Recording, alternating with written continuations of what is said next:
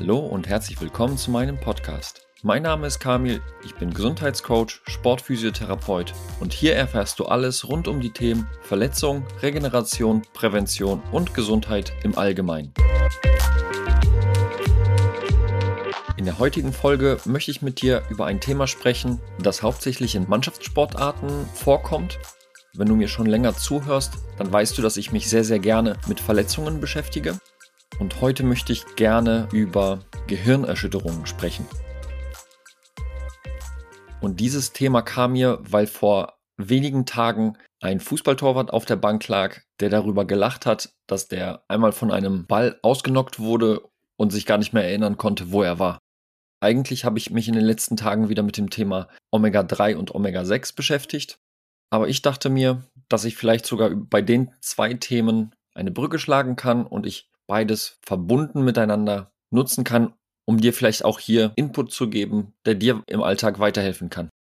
Du kennst vielleicht diese Situation im Fernsehen oder live bei deinen Mannschaftskameradinnen und Kameraden oder sogar bei dir selber, dass bei einem Zweikampf die Leute mit den Köpfen zusammengerasselt sind oder der Torwart beim Fußball aus einem Meter den Ball gegen die Birne gekriegt hat und dann regungslos auf dem Boden liegen bleibt. Und sowohl als Zuschauer vor Ort oder auch vorm Fernsehen kriegt man einen richtigen Schrecken, wenn die Leute dann einfach regungslos liegen bleiben, weil man da von sonstigen schlimmen Sachen ausgeht. Und so falsch ist das gar nicht. Denn wenn der Impact so groß ist, dass die Leute auch bewusstlos liegen bleiben, heißt es, dass das Bewusstsein, also das Gehirn, sich einmal ganz kurz ausgeschaltet hat aus Sicherheitsgründen. Schon vor einigen Jahren wurde in Amerika bei der NFL verboten, dass man absichtlich mit den Helmen und den Köpfen zusammenrasselt, weil man weiß, dass wenn das zu häufig passiert, die Wahrscheinlichkeit einer neurologischen Erkrankung in der Zukunft bekommen kann, sehr groß ist. Und da reden wir von multipler Sklerose, von Parkinson und Demenz und was man auch immer noch bekommen kann. Das sieht man übrigens bei den Boxern und generell bei äh, Kampfsportarten, wo man sich die, ich sag mal, rüber einhaut, auch leider sehr häufig dass auf lange Sicht einiges an Schäden im Gehirn und in der Funktion da bleiben können. Im Fußball hat man sogar jetzt, es ist gar nicht so lange her, darüber nachgedacht, ob man in den Jugendmannschaften das Kopfballtraining vielleicht komplett rausnimmt, um die noch sich entwickelnden und jungen Gehirne davor zu schützen, schon am Anfang ihrer Karriere Schaden zu nehmen. Und ich möchte gar nicht beurteilen, ob das für den Sport gut ist oder nicht. Das äh, können gerne andere machen aber rein vom gesundheitlichen Aspekt ist das eigentlich ein Gedanken wert. Aber worauf ich hinaus wollte, ist, ich möchte dir gerne erklären, woran du vielleicht auch als Laie oder auch als Gesundheitsexperte oder als Trainer erkennt, wann die Spieler runter vom Platz müssen. Es gibt ja nämlich so ein paar Verrückte, die gerne dann noch weiterspielen wollen, ich erinnere da zum Beispiel an Christoph Kramer bei der WM 2014, der auch mal kurzzeitig ausgenockt wurde und gar nicht mehr wusste, wo er sich befindet. Und bei dem ging kurze Zeit später auch nicht mehr sehr viel. Ich meine sogar, der ist noch einmal kurz aufs Feld zurückgekommen, aber wurde auch relativ schnell dann wieder ausgewechselt. Aber damit du etwas an die Hand bekommst, empfehle ich dir, vielleicht mal die Suchmaschine anzuwerfen und das Concussion Recognition Tool runterzuladen. Das ist eine Taschenkarte, die dir helfen kann, auf einen Blick zu erkennen, ob es sich bei der Verletzung, die du da gerade gesehen hast, um eine Gehirnerschütterung handelt und ob es notwendig ist, diese Person auszuwechseln und vom Feld zu nehmen oder sogar den Arzt direkt zu kontaktieren. Und zuallererst, was sind sichtbare Hinweise für den Verdacht auf eine Gehirnerschütterung? Und das wirst du schon von außen sehen können. Wenn die Person das Bewusstsein verloren hat, bewegungslos auf dem Boden liegt oder wenn zum Beispiel der Fußballspieler wieder aufgestanden ist, sehr unsicher wirkt, sich an den Kopf hält, ein bisschen torkelt beim Gehen, dann kannst du davon ausgehen, dass das keine Kleinigkeit ist, die da passiert ist. Und verlass dich da auch nicht auf die Aussagen von den Leuten, die gefault wurden. Aber ich glaube, wir sind uns einig, wenn da jemand bewusstlos liegt und da gar nichts mehr kommt, dann denkt hoffentlich keiner mehr daran, diese Person irgendwie in irgendeiner Art und Weise wieder ins Spiel zu integrieren. Es geht hier vielmehr um diese schwammigen Sachen, wo du dir vielleicht von außen nicht sicher sein kannst, ob es eine schwerwiegendere Verletzung ist oder nicht. Es gibt auch genauere Zeichen und Symptome für eine mögliche Gehirnerschütterung. Und das teilt sich auch wieder auf in sehr deutliche äh, Zeichen und sehr unspezifische. Sehr deutlich ist zum Beispiel, wie ich gerade schon erwähnt habe, der Bewusstseinsverlust. Es können aber auch genauso gut Krampfanfälle sein oder Übelkeit, Erbrechen. Auf der anderen Seite verschwommenes Sehen, Lichtempfindlichkeit, Gedächtnislücken ist so ein Thema, Kopfschmerzen. Und was sehr häufig vorkommt, wenn der Kopf wirklich beteiligt ist, dass die Leute gar nicht den Nacken beugen möchten. Also quasi nach unten schauen, weil es schon zu sehr weh tut. Alles Zeichen, die abgeklärt werden müssen. Und auch wenn die Leute sagen, nee, das passt schon, bis zur Halbzeit schaffe ich das, das ist ein absolutes No-Go. Und da musst du dich als medizinische Fachperson und manchmal ist halt das Problem, dass kein Arzt gerade um die Ecke ist, den man fragen kann. Da musst du dich schon wohl oder übel über den Trainer oder die Trainerin setzen und das wirklich entscheiden, weil da kann es natürlich sein, dass wenn die Leute dann weiter Sport machen, dass die Auswirkungen und Folgen echt nicht schön sein können. Wenn du dann bei der Person bist, die sich verletzt hat und gerade vielleicht kurz ausgenockt war und wieder bei Bewusstsein war, worüber man sich dann auch freut, wenn die Leute wieder wach werden, dann kannst du denen ein paar Fragen stellen. So dieses typische, weißt du, wo wir sind? Weißt du, wie du heißt? Nenn mir deine Adresse. Also einfach Fragen, die durch ein bisschen Nachdenken auf jeden Fall beantwortet werden können. Ich gebe dir den Tipp, frag nicht, nicht wirklich nach dem Datum, denn wenn du mich nach dem Datum fragst, in vier von fünf Fällen weiß ich es auch nicht. Und ganz wichtig, wenn die Person runter ist, nicht alleine duschen gehen lassen, weil da kann es nämlich auch nochmal passieren, dass die Leute unter der Dusche nochmal das Bewusstsein verlieren und dann vielleicht alleine regungslos liegen bleiben. Das ist wirklich nichts Schönes. Deshalb lasst vielleicht jemanden von der Auswechselbank mitgehen, Betreuer, die da sind, vielleicht sogar die Eltern, je nach Alter der Spieler. Oder du gehst einfach mit. Weil das ist jetzt nichts, wo man, wie beim Pferdekuss, einfach die Leute alleine lassen sollte.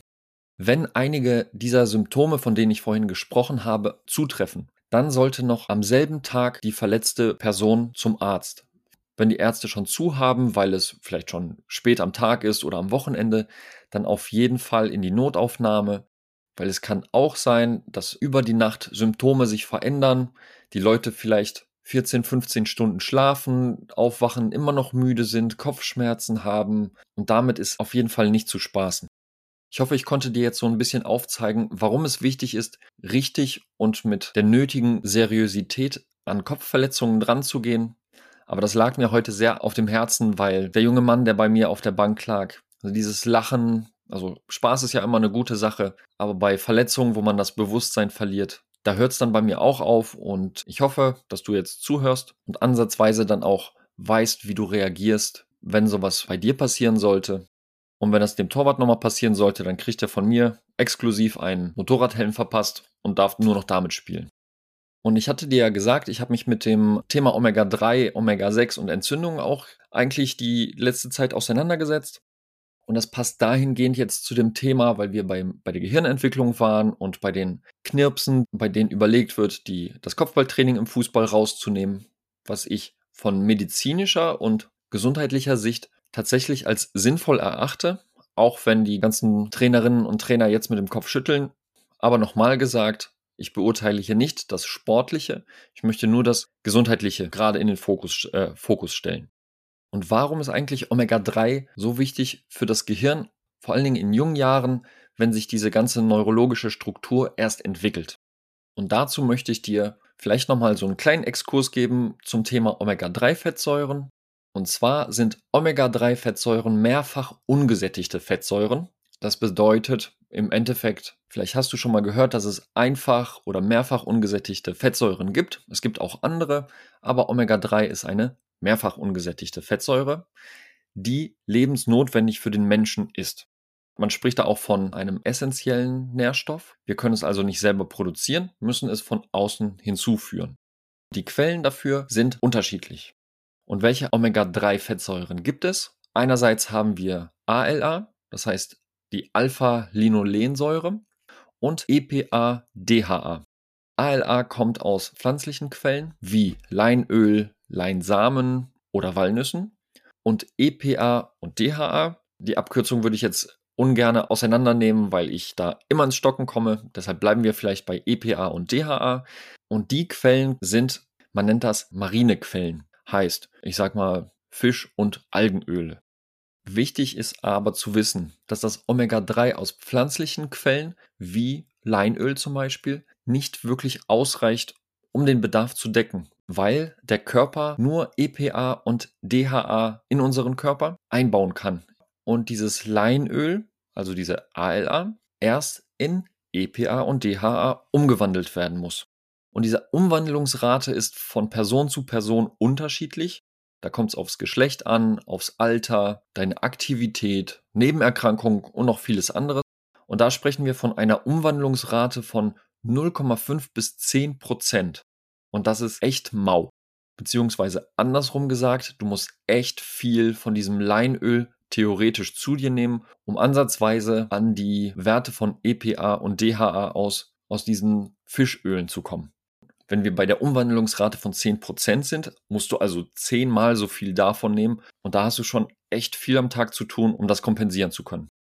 Interessant ist ja auch immer zu wissen, wie man rausfinden kann, ob man gut mit Omega-3 gesättigt ist. Und das kann man ganz einfach über eine Blutanalyse machen. Da braucht man mittlerweile keine Arztbesuche mehr dafür, sondern du kannst hier im Internet Selbsttests bestellen, die dann zum Labor geschickt werden und dir per App die Info zukommt, wie hoch dein Wert ist. Und da ist der Omega-3-Index wichtig oder interessant. Der sagt etwas über die Fettsäureversorgung der letzten drei Monate aus. Der Zielbereich sollte in etwa zwischen 8 und 11 Prozent liegen und wenn du dir mal vor Augen führst, in Deutschland liegt der Durchschnitt bei 5,5 Prozent, wobei drei von vier Personen unterhalb des Zielbereiches liegen. Da reden wir von einem aus der Waage gekommenen Verhältnis von antientzündlichen und proentzündlichen Verhältnissen im Körper. Du kannst ja einfach merken, Omega-3 hilft dem Körper gegen Entzündungen anzukämpfen und Omega-6 ist so ein bisschen der Gegenspieler, sage ich mal. Der hilft in Anführungsstrichen dem Körper bei Entzündungen. Also dass das in Gang kommt, richtig schön rot wird und schmerzt und so weiter. Hört sich jetzt zwar ein bisschen negativ an, was Omega-6 so drauf hat, aber eine natürlich ablaufende Entzündung ist der beste Start zu einer optimalen Genesung. Das Verhältnis von Omega-6 zu Omega-3 sollte ungefähr 2 zu 1 bis 5 zu 1 für Omega-6. Also Omega-6 sollte mehr vorhanden sein im Körper. Diese Verhältnis kann man natürlich auch bei der Blutuntersuchung einmal checken lassen. Und hier sind wir auch in Deutschland im Schnitt bei einem Verhältnis von 15 zu 1. Und da muss ich sagen, das habe ich auch schon schlimmer gehört, nämlich deutlich höhere Werte, was natürlich die 15 zu 1 jetzt nicht rechtfertigt oder die irgendwie besser macht. Aber das ist auch ein Thema in meinem Coaching, wenn es bei Sportlerinnen und Sportlern um das Thema Regeneration geht.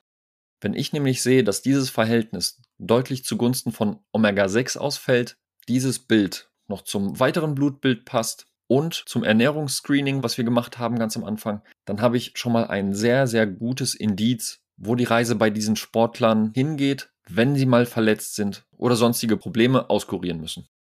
Interessant ist natürlich auch immer die Frage, wie viel Omega-3 jetzt eigentlich benötigt wird. Und das ist gar nicht so einfach zu sagen. Wenn wir uns Werte von der DGE angucken, also von der Deutschen Gesellschaft für Ernährung, da sind die deutlich niedriger als das, was meistens hilft, um Optimalwerte zu erreichen. Und da arbeite ich mit einigen Firmen zusammen, die eine tägliche Zufuhr von 2000 Milligramm Omega-3 pro Tag empfehlen. Und um darauf zu kommen, müsstest du 100 Gramm Hering essen, 250 Gramm Lachs oder 50 Fischstäbchen. Und da muss ich sagen, ich würde die Fischstäbchen mal schön da lassen, wo sie sind und mich da auf die anderen Fischsorten konzentrieren. Woran erkennst du, dass die Qualität der Omega-3-Öle gut ist? Da gibt es so ein paar Anzeichen. Da muss ich sagen, dass wenn es der echte Fisch sein soll, viele Fischarten sehr stark von Umweltbelastungen betroffen sind und man sich da zwar auch die Omega-3-Werte verbessern kann, aber einiges dann halt noch mit in den Körper holt, was da vielleicht nichts zu suchen hat.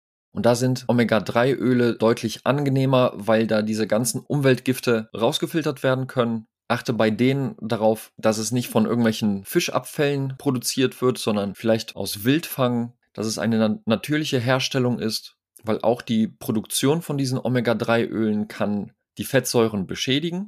Achte darauf, dass es nachhaltige Ressourcen sind, dass die Reinheit ausgewiesen ist und dass die Dosierung hoch genug ist, nicht, dass du davon einen halben Liter am Tag trinken müsstest, um auf sinnvolle Mengen zu kommen. Warum ist es also besonders wichtig, bei Sportlern auf diese Fettsäuren zu achten? So wie ich es gerade nämlich schon gesagt habe, dieses Entzündungsmanagement bei Verletzungen ist heutzutage wichtiger denn je. Denn wenn du jetzt ein Sportler oder eine Sportlerin bist, die sich häufig verletzt, dann möchtest du ja auch wieder schnell auf den Platz zurückkommen und möglichst auch lange da bleiben, ohne sich wieder zu verletzen. Und besonders beim Omega-3 hatte ich ja gesagt, EPA und DHA sind da im Spiel. Und für diese neurologische Entwicklung ist besonders das DHA wichtig. Für dieses Entzündungsmanagement ist EPA ausschlaggebend. Und wenn diese Werte gut sind, kannst du davon ausgehen, dass deine Heilung ideal ablaufen kann. Ist dieses Verhältnis gestört, kann es sein, dass Verletzungen länger brauchen, nicht optimal abheilen und vielleicht mehr Probleme machen, als sie müssten. Da gehören noch weitere Faktoren definitiv dazu. Das ist einer davon. Aber ich finde, wenn man jetzt auch noch weiß, dass dieses Omega-3 bei der muskulären Regeneration hilft, wenn du stark belastet bist, wie in der Vorbereitungszeit zum Beispiel, dann wäre das doch schon ein Faktor, den man vielleicht nachprüfen könnte. Ich bin ein Fan davon, dass wenn man sich gerade in der Vorbereitung befindet und man häufig Muskelkater hat, sich ein bisschen schlapp fühlt, dann ist das eine überschaubare Zeit, in der besonders auf die Regeneration geachtet werden sollte. Und das habe ich schon mal in einer anderen Folge erwähnt. Zum Beispiel so ein Eisbad zu nehmen, das natürlich jetzt die muskuläre Ermüdung ein bisschen reduziert, ist vielleicht hier nicht gut platziert, weil man dadurch die Anpassungsmechanismen der Muskulatur des Körpers ein bisschen runterfährt. Und das ist schade für die Arbeit, die du da vorher reingesteckt hast. Und so ist es ein bisschen auch beim Omega-3. Der Zeitpunkt ist auch wichtig, wann du es einnimmst. Die Dosierung ist dann natürlich auch wieder ein Punkt. Aber das sind alles individuell abzustimmende Aspekte. Wenn du daran Interesse hast, diesen und auch weitere Punkte deines Regenerations- und Verletzungsmanagements vielleicht zu professionalisieren, dann kannst du dich sehr gerne bei mir melden. Wie immer findest du die Verlinkungen zu meiner Homepage und zu meinem Instagram-Kanal in den Show Notes. Denn Nahrungsergänzungsmittel haben auf jeden Fall ihre Daseinsberechtigung und besonders im Leistungssport ist das ein Thema, dass die Dosierungen passen, weil man da auch im Hinblick auf die Dopingrichtlinien auch immer schauen muss, dass diese Quellen nicht verunreinigt sind. Und Fischöl würde ich nicht davor schützen, mal mit einem Gegenspieler oder einer Gegenspielerin zusammenzurasseln mit den Köpfen, dass du mal Kopfweh hast. Das muss aber alles professionell betreut werden. Ich würde mich freuen, wenn du aus der heutigen Folge mitnimmst, was du als Therapeut oder Therapeutin oder natürlich direkt als Sportler vor Ort, Elternteil, wie auch immer, dass du ein bisschen besser Bescheid weißt, was zu tun ist, wenn du mal jemanden siehst, der regungslos auf dem Boden liegt. Das muss auch übrigens nicht nur beim Sport so sein, sondern auch natürlich im Alltag. Mir ist es auch wichtig, dass du verstehst, dass Fettsäuren einen sehr großen Einfluss auf unsere Gesundheit und auf unsere Leistungsfähigkeit haben. Ich würde mich freuen, wenn du beim nächsten Mal wieder einschaltest. In diesem Sinne, nimm's sportlich. Ciao.